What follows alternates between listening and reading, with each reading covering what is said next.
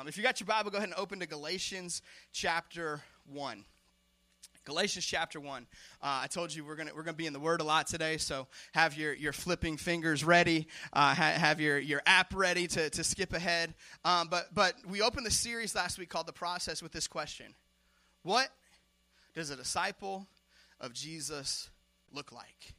If I'm truly a follower of Jesus, not just somebody who, who raised my hand and prayed a prayer, not just somebody who asked Jesus in my heart, but a disciple of Jesus, or, or another way we can say that, a, a disciple is a follower of Jesus, right? Like, like a Christ follower, a fully devoted follower of Jesus. It, it, what does that person look like? And, and we said that we could define that in a lot of different ways. There's a lot of different characteristics that, that we could attribute, and probably all of us might think of something different or, or multiple different things. But, but to, to narrow it down to a simplest form, to, to go through here are the things that, that all believers, that all followers of Jesus need to walk through, that all disciples do. We, we said there's four things. And that discipleship process looks like this it's know, grow, discover, go. Know, grow, discover, go. That, that, those four words sum up this entire process. That first of all, we have to have a revelation of God. A, a, come to Jesus moment, a minute where, where God reveals himself to us, that we can't actually get to Jesus on our own. God has to reveal himself to us. And we have that revelation, and, and, we looked at the life of the Apostle Paul last week and saw this great revelation that he had, this, this incredible conversion. And so all of us have to have that no moment. We, we can't grow, we can't discover, we can't go, we can't live out the Christian life without first giving our life to him, right? So, so that's the beginning. Um, and, and, then we start to grow. That if you look at the lives of, of any of the believers in Scripture, at, at any of us, that, that we don't arrive fully ready, right? Like, like we don't we don't clean up our lives and then come to Jesus. We, we come to Jesus with all of our junk, with all of our stuff, with all of our mess, and, and then we have to start to grow after He's empowered us, after He's placed His Spirit within us. Uh, and, and, then we got to discover, man, who, who am I? You know what? God's got some different things to say about me than I have to say about me. He's got some different things to say about me than the world has to say about me. So I got to discover what that is and then discover what has He placed in me? What, what are my passions? What are my giftings? What are my callings? What are the things that are different about me than are about you? What, what are the things that make me unique in his kingdom? And why did God want me in his kingdom? My, my, my old pastor, Pastor Jason Delgado, used to always say this. He said, If two of us are alike, one of us is unnecessary. We're not supposed to be the same. You're not supposed to be me. You don't live out my calling, you got to live out yours. Uh, why? Because because all of us are necessary. God brought you into his family for a reason. And so we got to discover what that is. What is that purpose? What is that uniqueness about us? And then lastly, we go we take that stuff that we've discovered, we, we begin to apply it, we begin to serve, we begin to be used by God in a great and mighty way. And so, so last week, actually, after first service, uh, Dave Wiersema pulls me aside out in the lobby and he's like, Hey, I, I got to show you something as you were speaking. God showed me this. And go ahead and put that graph up for us. Uh, he, he, said, Here's what I see, because I had mentioned that it, they're not. Uh, it's not like you leave one step and go to the next. It's not like, okay, now that I know God, I don't need to know God anymore. Now I grow. And now that I've grown, I don't need to grow anymore. Now I discover. It's that once one you've gone through part of one phase, now you can begin to enter the next phase. And so put it like this: it's, it's you know, man, we never stop needing to know God better, right? We never we never have fully mastered who God is man, he, he, his greatness, his goodness is beyond anything I could comprehend. So until I get to heaven, the no phase is not complete. And then I'm probably going to spend eternity finding out new things and great things and discovering stuff about him. Uh, and, but then I begin to grow. And the growth phase doesn't stop when I hit discover, man. I'm still growing. Part of, part of growing is discovering, right? Like part of growing is realizing who am I and how does God want to use me. And discovery doesn't stop when I begin to go, man. As I begin to serve and be used by God, sometimes I find out new things. Whoa, I didn't know I could do that. I didn't know I'd enjoy that. I thought that was going to be tough. I thought that was going to be difficult. We, we, we, begin to learn new things as we go and discover new things about ourselves. God, I'm a big believer God works in seasons. And so, go, sometimes I'm going to go in this direction in this season and then discover God's got a different season for me and He's going to take me in a different direction and have me use some different giftings and some different callings on my life in that season. So, so we never leave those things. It's just that, that we got to move from one into the next. One's a prerequisite for the next. I can't get to discover until I've grown. I can't get to go before I've discovered. Uh, but but we don't leave them behind. So hopefully that makes some sense. That props to Dave on the graph. Uh, visual learner comes in handy. I'm a, I'm a, I'm a words guy. He's a picture guy. So man, that's why if two of us are the same, one of us is unnecessary, right? He learns differently, and that allows other people to learn differently. So, so thank you for that. So, like I said last week, we looked at the example of the Apostle Paul as, as he came to know God. This week, we're going to look again to his example as he began to grow in God. Um, I know most of my Christian years, actually, I, I, had this impression that Paul had this radical conversion in, in the book of Acts that, that, we read about last week, where, where Jesus shows up and speaks to him, and, and everything changed, and he went in a totally different direction. And he just immediately started like planting churches, and immediately started leading people to Jesus, and immediately casting out demons and seeing people healed, and, and all this crazy stuff. And it, it wasn't actually until um, I was in my 20s, I was an intern uh, in Oklahoma and, and my intern director actually shared with me a passage from Galatians that I had always overlooked. And, and I realized that Paul didn't just go straight from conversion to serving. There was actually a process in Paul's life. And I want to turn your attention there. It's in Galatians chapter 1, starting in verse 11. This is the Apostle Paul writing to, to the church in Galatia. Galatia was a, was an, a, a region in. Uh, in, in Greece, and, and Paul says this to these believers. He says, I want you to know, brothers and sisters, that the gospel I preached is not of human origin. I did not receive it from any man, nor was I taught it. Rather, I received it by revelation from God. So when he's saying all the stuff that I'm telling you about Jesus, I, I didn't sit under somebody else and they taught me. I didn't hang out with Peter, and Peter said, Hey, this is what Jesus did. I didn't hang out with, with John, and John's like, Man, you should have seen what, what Jesus did. He's, he said, I got this straight from revelation from God Himself. He said, For you've heard my previous way of life in Judaism, how I intensely persecuted the church of God and tried to destroy it. So, so he was formerly known as Saul, and he hated Christians, and he's hunting them down. And uh, we read last week that it says that, uh, that Saul was breathing out murderous threats against the Lord's disciples, that, that he was hunting them down and trying to throw them in prison. Um, so, so that's who he was. Verse 14, he says, I was advancing in Judaism beyond many of my own age among my people and was extremely zealous for the traditions of my fathers. Saul was a Pharisee. He, he, he was trained by, by the strictest uh, form of the Jewish religion. He, he, he was studied in the Old Testament. Paul knew the Old Testament better than, than any of us, uh, but, but he was using it improperly. He didn't understand who Jesus was until Jesus revealed himself. So verse 15 says, But when God, who set me apart from my mother's womb and called me by his grace, in other words, the calling was on Saul's life long before he ever met Jesus. God, God had a plan for him long before he ever met Jesus. You know, God had a plan for you before you ever met Jesus? God, had a plan for you before you came to church today.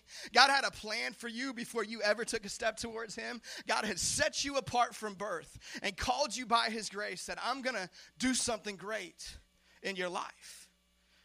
He says, he was pleased, God was pleased to reveal his son in me so that I might preach him among the Gentiles. My immediate response was not to consult any human being. So, in other words, when Jesus finally showed up in my life, I didn't say, hey, I need to go sit under somebody else. Here's why I think Saul did this and, and Paul did this. Because what Paul had done his whole life was to sit under a human teacher. That was the way he trained. That was what he had done. He was so dedicated to teach me everything you know. Show me everything there is to being a Pharisee. I want to be just like you. And, and so when Jesus finally reveals himself and he realized I've been wrong my whole life, I've missed it my whole life. He didn't say, hey, I got to go train under somebody. He said, I got to go spend some time with God. I got to go and grow. I got to figure out how have I missed it for so long. He says that, that my immediate response was not to consult any human being. Verse 17, I did not go up to Jerusalem to see those who were apostles before I was, but I went into Arabia Later, I returned to Damascus. So, so we don't know how long he was in Arabia or how long he was in Damascus, but there was a season where he went out into to Arabia, which he also calls the desert, the wilderness. He went out by himself where nobody was around, just him and God. And, and then he returned not, not to Jerusalem first, which was the center of the church. He returned back to Damascus, which was where he had come to Jesus. He, he went back there to, to the first Christian friends that he had made, to Ananias, to these other believers who, who were the first that, that had come into his life. So, verse 18, it says, Then after three years, everybody say three years. After three years, I went up to Jerusalem to get acquainted with Cephas. Cephas is Peter, that's the Greek version of his name, and stayed with him 15 days. I saw none of the other apostles, only James, the Lord's brother. I assure you before God that I, what I am writing you is no lie. Here's what's interesting about this how long was Jesus with his disciples? How long was Jesus with his disciples? Not a trick question. Three years, right? He was three years with his disciples. The, the disciples trained other Jesus for three years before he really sent them out in ministry. Doesn't mean they were never used by God. Doesn't mean that he didn't do stuff with them. He included them in miracles and, and even sent them out for short periods of time. But before they really entered into to the great calling God had on their lives, it was three years with Jesus. So God says, Hey, I've got a calling on somebody else who's going to be my apostle. I'm going to build my church on somebody else who wasn't with Jesus all that time. Name, I'm going to name him Paul.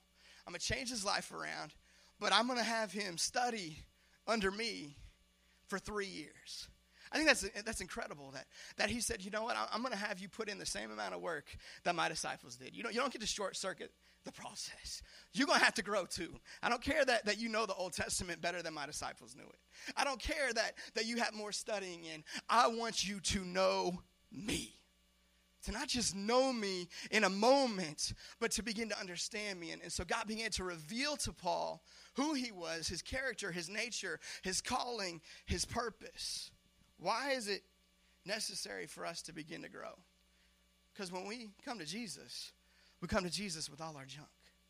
Saul came to Jesus with arrogance, with, with hatred, with anger. Man, he probably came to Jesus with a whole lot of guilt. There were people who lost their lives because of him. Can you imagine the issues that this man had? When God called him, can you imagine the, the hurts that were in him? Can you imagine even the self loathing that was in him? God couldn't just show up to him one day and say, Here's what I'm going to do. I'm going to send you as a missionary and you're going to go out and take over the world. He had to fix some stuff in Saul before he could use him. And if Saul needed Jesus to fix some stuff, and the disciples needed three years with Jesus. And as we saw last week, even Luke chapter 2, verse 52 says that, that Jesus began to grow in stature with God and with man. And so if even Jesus had to grow, guess what I got to tell you today?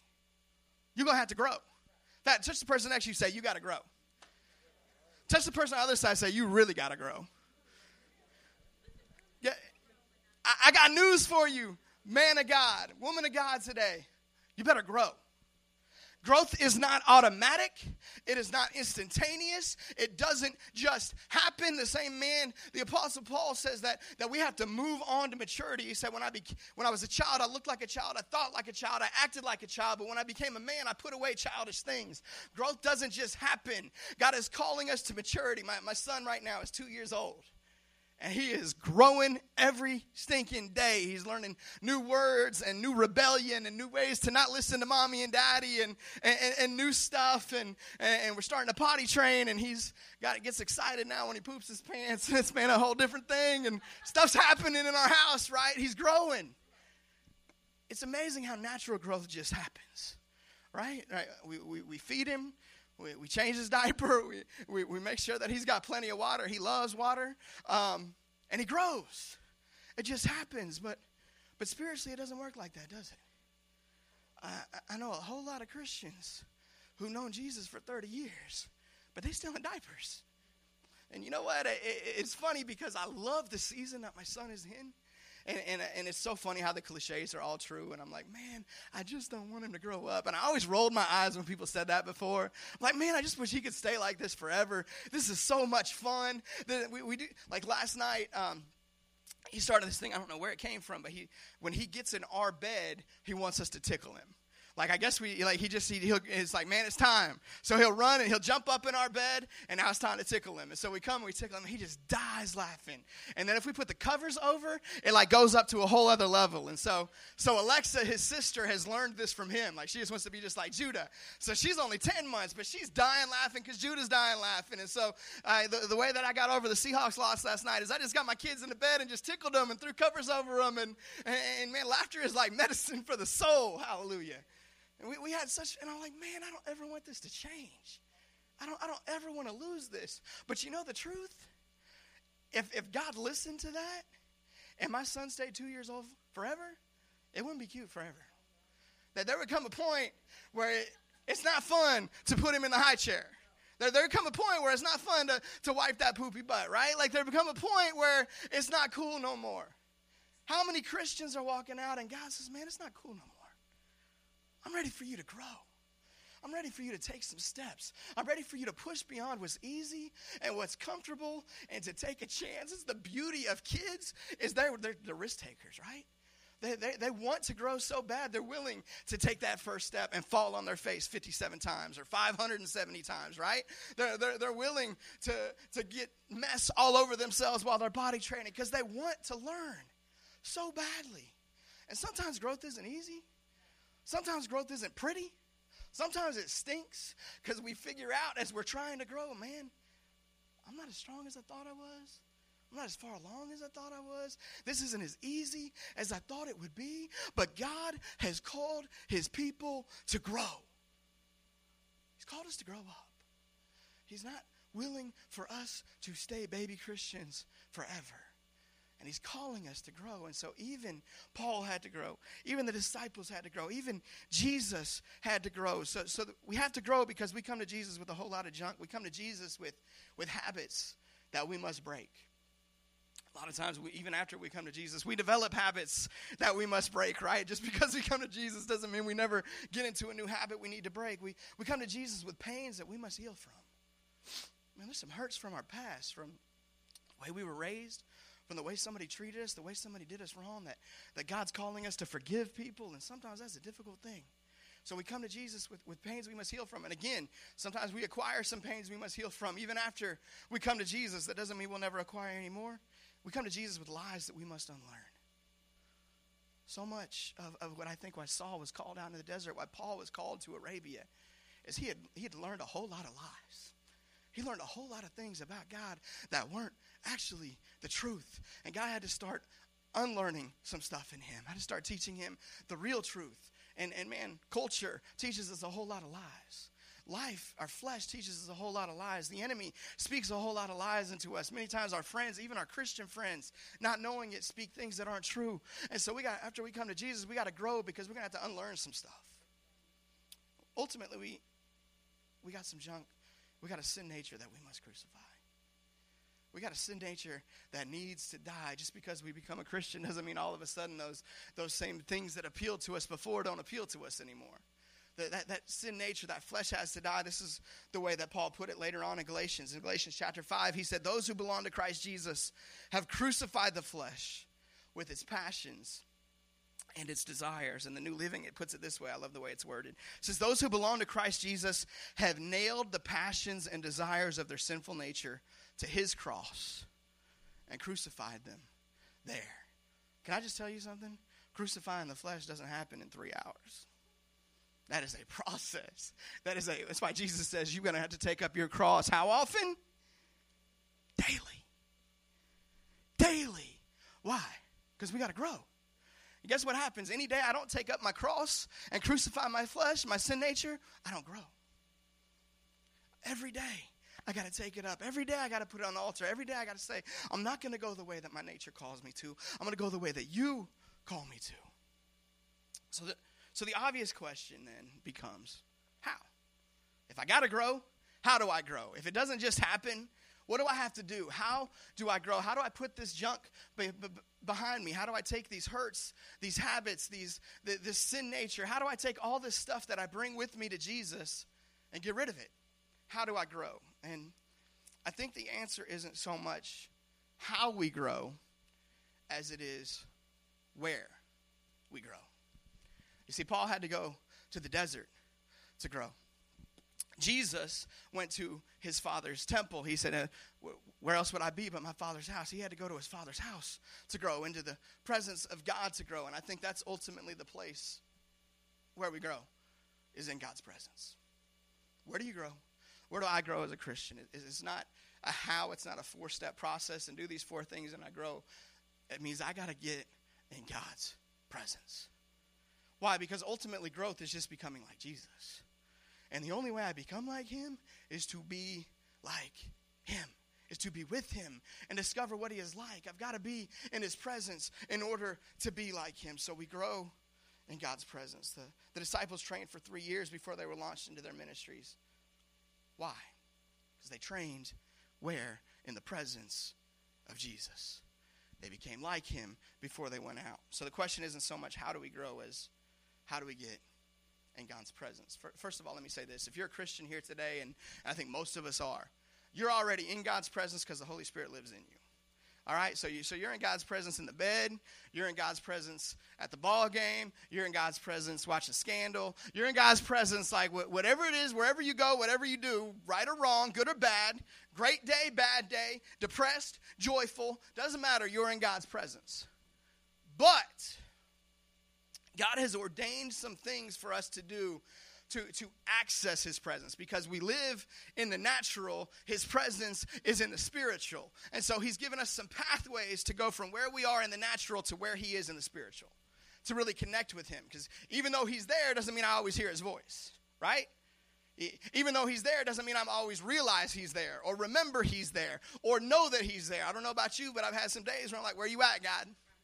Right so, so I'm not always aware of his presence. I'm not always connected to his presence. So God's given us some pathways to get from where we are to where he is. So what I want to show you today is four pathways to the presence of God. How do you grow? You get in his presence. How do you get in his presence? You do these four things. If you will do these things, I believe you will get in God's presence. You will become more like him. You will grow. The, the first pathway I want to show you today is gathering with other believers. Doing what we're doing right now. Matthew 18 20 famously says, For where two or three gather in my name, there am I with them. Now, now, now, let me be clear. This doesn't mean that you're not with God when you're alone. What it does mean is there's, there's an intensification, a magnification of, of his presence, of the understanding of his presence when we gather together. But what I think the key phrase in that verse is I don't think it's, it's gather. I think the key phrase is in my name. In other words, a couple weeks ago, uh, the Washington Huskies played and lost to the Alabama Crimson Tide, and I had some friends over. Right, I had Matt came over, Vincent Alley came over, and these are other believers. And we gathered. We weren't gathering in his name. We were gathering in college football's name, right? Uh, so it wasn't like we, we prayed before the game. Maybe we should have, um, but we, we, we just got together. So I don't think it just means just you hang out with another Christian and you're playing Xbox. That man Jesus is right there with you right? Like, like maybe if you if you've dedicated that to Him and you got a purpose for Him, and you're trying to reach out to people on Xbox Live, then God could be there. But I don't think it just means gathering, just two of us being in the same place. I think is when we gather in His name. There's some intentionality. We're coming together to get better. We're coming together to sharpen each other. We're coming together to speak life into one another, to encourage one another, to grow. When we come together for that, Jesus says, I'm going to be right there with you. His presence is there. We may not see it, we may not feel it, we may not know it, but He says, I'm there. I'm helping, I'm involved in the process. It's what we do when we come together. It's what we do, man, when, when we come into a city group. We grow. We get into a smaller group. We get into to, to a group of 6, 8, 12, 15 other Christians, and, and now we get real, right? Because we take out the facade. Because Sunday morning, you know, wearing dress pants and a tie, not often, but sometimes. Like we, we put on our best on Sunday mornings, right? Like we come in and we're ready to, to do some things that, and, and it's not normal, right? Like everyday life, you're not sitting in rows looking at somebody speaking, unless you're in school. That's probably the only other place that we normally do this on a regular basis. But, but you get into a city group and that's life because you're, you're looking at each other. You actually get to talk. You actually got to share, well, here's what God's showing me. Here's the struggle that I have in my life. And growth happens when we get real and authentic with other believers. This past week, started uh, a process that I probably should have started a long time ago. Um, but there's another pastor here in town that, that I'd reached out to a couple weeks ago. I said, man, I need, I need some accountability. I need somebody else who can who can kick my butt when I needed to get kicked. And I need somebody else who's close. I've got a pastor, but he's a few hours away, and, and we can't always get together. And I, I need somebody else who's here who can check in on me, who can, who can speak life to me. So, so we got together, and it was just two of us. But Jesus says, where two or more are gathered, I'm there. And can I tell you, his presence was there. Man, as this man shared with me his, his triumphs and his struggles, and she said, man, here's, here's the good things going on in my life. Here's the good things going on in our church. Here's the things I'm proud of. And man, here's the things that, here's what I see in you that I, I want more of that. And I went to him thinking, man, I'm going to get a whole lot from you. But, but he's pointing back and saying, man, here's the things that you do that, that I need to do better. And iron sharpens iron, right? We grow when we gather in his name. Are you gathering? I'm not just talking about Sunday morning. I'm talking about do you have some other Christians that you intentionally get with? Because you know what? I'm not content being where I am today. I want to be better tomorrow. And the only way it's going to happen is if I get real, I get authentic, I let somebody know where I'm really at. Man, we got to gather. The, the second pathway that we have to the presence of God is reading the Word of God. Word of God connects me to God. You see, because God's Word is His will. This is His will in black and white. Man, before I need to pray and ask God, what is your will for my life? I, I got to do James 22, right? 122, right? Don't merely listen to the word and deceive myself, but do what it says. I got to put this into practice. If I'm putting this into practice, usually His will comes pretty clear. It's pretty easy to find. And so the, the word brings me in to his presence. I don't know about you, but but I've been doing the reading plan, and when I say I've been doing the reading plan, there have been a couple mornings in Exodus that I missed. I haven't missed any of my nights in John, but I've had a couple days where I had to go back and pick up Exodus. So I haven't been flawless, but I've hit like five out of seven two a days, and, I, I'm caught up on all the reading. I'm, I'm where I'm supposed to be. Um, and man, when I go to the Word, man, the, the, there's a clarity. Man, I, I told the, the guy that I'm doing accountability with this week, I said, man, this week I, I feel like it's been my best week in like three years between me and God. Man, I sense his presence in his word. He's speaking to me. He's showing me things. He's he's drawing me close. He's calling stuff out in me, right? The word of God is like a mirror. And so not only do I see him, but I see me. And I see the, the hair that's out of place. I see the junk that's hanging from my nose, right? Like I see the stuff that ain't right in me and God's speaking and revealing things. And so, first of all, I, I, connect to His presence, to take the pathway to His presence by gathering with other believers, but, but secondly, by reading the Word of God. If you're not reading, you're missing out. You just are, man. The, the, it's right there. He's made it so accessible and so easy and so simple for us to get into His presence by opening the Word of God. The, the third way that, the third pathway to His presence is what I was uh, offering up prayer. Offering up prayer. And the reason why I phrased it this way is, is two things. First thing is this is actually going to spell grow, so it'll help you remember it if you haven't picked that out already. G R O W. And if I just said pray, it would be gerpu, and that wouldn't be as easy to remember or wouldn't sound as good or as, as clean, right? So, so we went with offering up prayer, but, but there's another reason because in the book of Acts, I believe it's in chapter 10, says this it says at caesarea there was a man named cornelius a centurion in what was known as the italian regiment. He and all his family were devout and god-fearing. Listen what it says about it. it says he gave generously to those in need and prayed to god regularly.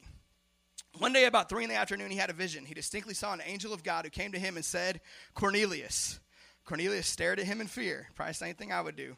What is it lord? he asked. The angel answered your prayers and gifts to the poor have come up how? As a memorial offering before God. What came up as an offering? Your generosity, your gifts to the poor. That's what we always call offering, right? But also your prayer. He was a regular man of prayer. He was consistent in prayer. And God says, There's a memorial before me. There's a monument that's been built in your name because you're so faithful in prayer. How many of us got a little bitty memorial in heaven because our prayer life ain't, ain't, very regular. How many of us, here's what God's been showing me uh, in the book of Exodus. I don't know if you guys have been doing the reading, but we just went through all the plagues this week, right? We saw all these crazy plagues that, that struck the Egyptians, and, and Moses would go to Pharaoh and say, God says, let my people go. And Pharaoh would say, heck no. And then Moses would say, okay, here comes the next plague. So here comes frogs, here comes blood, here comes darkness, here comes hail, here comes all this stuff, and these horrible things would strike the Egyptians, and the Pharaoh would say, Okay, I'm sorry, please forgive me, I've sinned, call off the plague, and I'll let you go. So Moses would call off the plague, and as soon as the plague was gone, what happened? His heart, heart, his heart hardened. And he'd go right back, just like she said. Say, you know what? Never mind. You're staying here.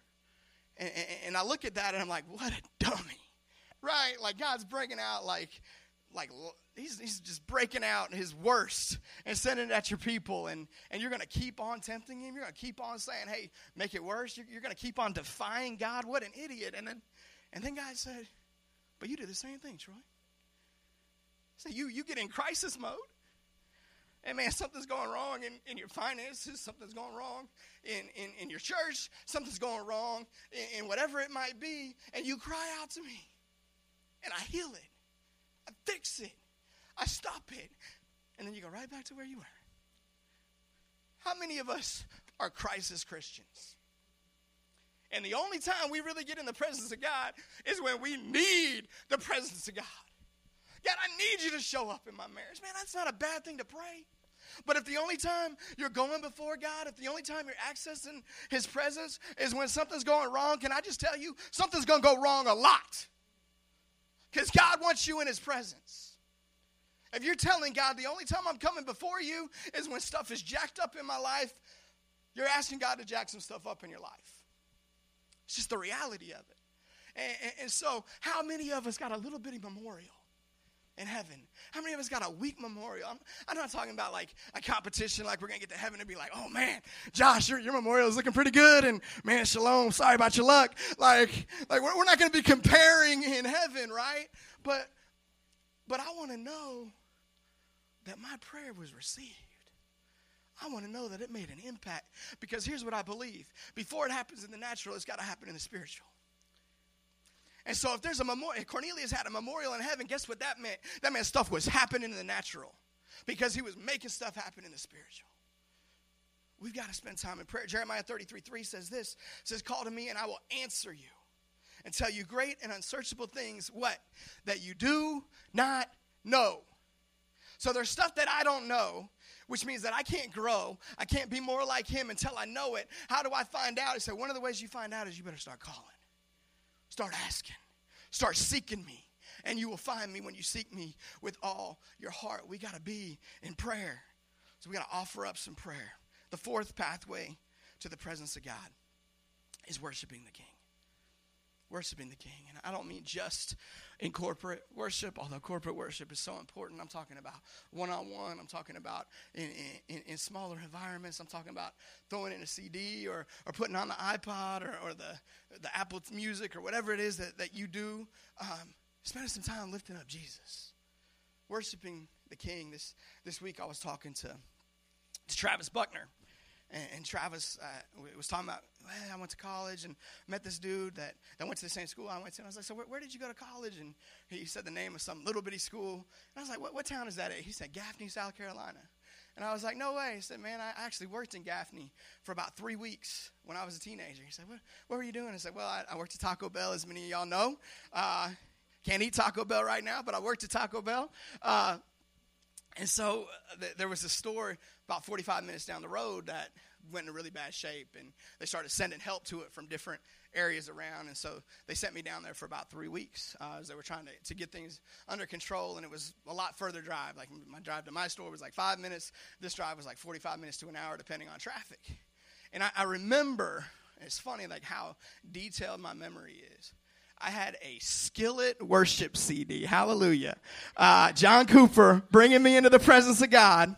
Um, and I just put that on every day on my drive down there and on my drive back.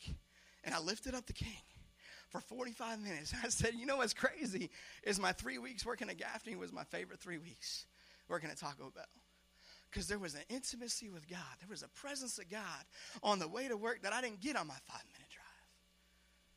Now, that could have been a terrible 45 minutes, that could have been 45 minutes listening to sports radio or bumping Tupac or whatever else I might have been listening to at the time. But it was 45 minutes in the presence of God. Why? Because praise brings us into his presence. Psalm 100, Josh read it to you this morning. We're going to read it again. It says, Shout for joy to the Lord, all the earth. You part of the earth? You, you on the earth, right? So this verse is for you. Shout for joy to the Lord. How, how many of us we come in and, and, and we sing, right? Exalted one, right? Like he says, shout for joy. Another way it says, make a joyful noise. So sing out man, man when we come to that climax, man, shout, lift up your voice. It says, worship the Lord with gladness. How often are we not worshiping with gladness? And look, I know there's times where it's, it's a rough season. There's times of mourning, and I believe God God meets us in our mourning. So I'm not talking about, man, you, you know, your, your, your husband just passed away. You need to be shouting and worshiping with gladness. It's a rough season. I get that. But how many of us, we just don't get glad in the presence of God? We don't realize how good He is. You know what the Bible says? For in His presence there is fullness of joy. So if we're not worshiping with gladness, guess what that means? We're not really worshiping. We haven't really entered His presence. We might be going through the motions, we might be opening our mouth, but we're not really in his presence because if we're in his presence, we're going to be glad. We're going to have fullness of joy. It says, Come before him with joyful songs. Know that the Lord is God. It is he who made us, and we are his people. We are his, the sheep of his pasture. Enter his gates with thanksgiving and his courts with praise. How do we come into his presence? With thanksgiving and with praise. What gets you before the king? Thankfulness, gratitude, and praise. God, you're awesome. God, I love you. This is the, the way that I was always taught to, to begin my prayers, right? The ACTS method. You might know it. First thing is adoration. Before I do anything else, I'm going to spend some time adoring God because that brings me into his presence. That sets me before the king. And it ends with this For the Lord is good. It's a good place to say amen. For the Lord is good, and his love endures forever. His faithfulness continues through all generations. Here's, here's what we need to know. If we're going to grow, we got to gather in His name with other believers. We got to read the Word. We got to offer up prayers. We got to worship the King, right? Those, those four things are the growth process. It spells it out G R O W, right? We know that. Gather with other believers, read the Word, offer up prayers, worship the King. And you're probably looking at your life right now and saying, okay, I, I can, I can do those things. Those things are easy. Um, that's not really that hard. Here's what I want to encourage you with because all of us have probably done some of those things and not felt his presence, right? Not entered his presence, not really been there. Here's what I felt like God said this morning. This wasn't part of my message originally, but I felt like I had to insert this. The difference that gets you into his presence is not simply doing it, it's the willingness to press in will you press in? In other words, not just opening my Bible or, or, getting on Bible Gateway and reading through a few verses while I got Facebook messages popping up and emails coming through and all this other stuff going on. It's, it's setting aside intentionally, God, I'm going to focus on you. You are worthy of my focus. You're probably familiar maybe with the five love languages, and the, the love languages talk about how one of the love languages is quality time. I believe one of God's love languages is quality time. I believe God wants our focus. He wants our attention. He wants us to set aside everything else and get with Him. And so we got to press in. We got to press in. When I was a kid, uh, we had the four food groups. We were taught about the four food. Anybody else taught about the four food groups? Okay, now we got the food pyramid. Pluto's not a planet anymore. Everything's changing. Everything I was taught was wrong. But but when I was a kid, there was four food groups. There was meat, there was grain, there was dairy, there was fruits and vegetables. Right, and you were supposed to have a certain amount of servings of each of those four, four food groups to have a balanced diet. Uh, and even though the four food groups, I guess, isn't a thing anymore, uh, I think the principle can kind of apply if you're going to have a balanced presence of God, it's not, okay, I like reading the Bible, so that's my way to the presence. It's not I like to worship, so I'm just going to worship, and that's going to be my way into His presence. Not, I, I, man, it's easy for me to pray, and I'll talk to God throughout the day. That's my way into His presence. It's not I love to be around other Christians, so I'm just going to gather, and I'm just going to be around other people all the time. The way to really experience the presence of God to have a well rounded experience. In other words, to, to not have blind spots. All of us have spiritual blind spots, right? Things that we don't see about ourselves, things that we don't see that God's calling us to, He wants to do in our life. The reason I believe why we have spiritual blind spots is because we like one of the pathways or two of the pathways, but we reject other pathways. I'm just, man, the Bible's just not really for me. That's not really my thing. Man, the worship's not really my thing. I'm, that's not for me. Man, I, I just like to get alone with God. I don't, I don't need to come together with other Christians man, prayers just just I don't really enjoy that. I don't really get anything out of it. And so I think the reason why some of us are not moving on to maturity is we've settled for one pathway or even for two pathways, but we've rejected other pathways. And I believe what God's calling us to as His people as we're going to grow is to embrace all the pathways and really to press into the most uncomfortable pathway. I think the, the way for the new season that God is calling you into, for the thing that, that God has ahead of you that you haven't experienced yet, for the call that God has on your life that you haven't walked in yet. The key that's going to unlock that new season is the pathway that you don't like. Might not be what you wanted to hear today. But I think the thing that's going to access his presence for you in a way you've never accessed it before is the thing you've left sitting on the side and say, that's not for me. So that means you're going to have to become a person of the word if you're not a person of the word. Means you're going to have to become a person of worship if you're not a person of worship. You're going to have to become a person who's disciplined to intentionally gather with other believers. If that's not your thing, it means you're going to have to become a person of prayer if you're not a person of prayer. But we have got to grow. Will you put that slide up with, with, with all of them, the, the G R O W? We're going to gather with other believers. We're going to read the Word of God. We're going to offer up prayer. We're going to worship the King. And so, my challenge for you this week is to identify your most uncomfortable pathway, identify your weakest pathway. This is the one that, that's hardest for me. This is the one I don't like. That means if you're not a worshiper, you're going to find some time to worship God all seven days this week. And it's going to start out and feel really awkward and really weird because you're going to put on some Hillsong and be like, okay, God is worshiping you. That's awesome. And you're gonna have to, you're actually gonna have to sing. You might have to go to YouTube and down and get it with like the lyric video so you can see the words, so you can sing along. But you're gonna have to worship God, not just when we come next Sunday. But you're gonna have to worship God. If, you, if you're not a person of prayer, I'm calling you to spend time in prayer every day this week. Every day this week. Maybe it starts with five minutes. And maybe it's really tough, but I think by the end of the week, you're going to start to, you know what? God's showing up when I pray. If you're not a person of the word, we got a reading plan online. Easy, simple. Just start doing that. Just start there. If you're not a person who gathers, we're going to be introducing some city groups in a couple of weeks for you that are, that are going to be life changing and life giving and impactful for you.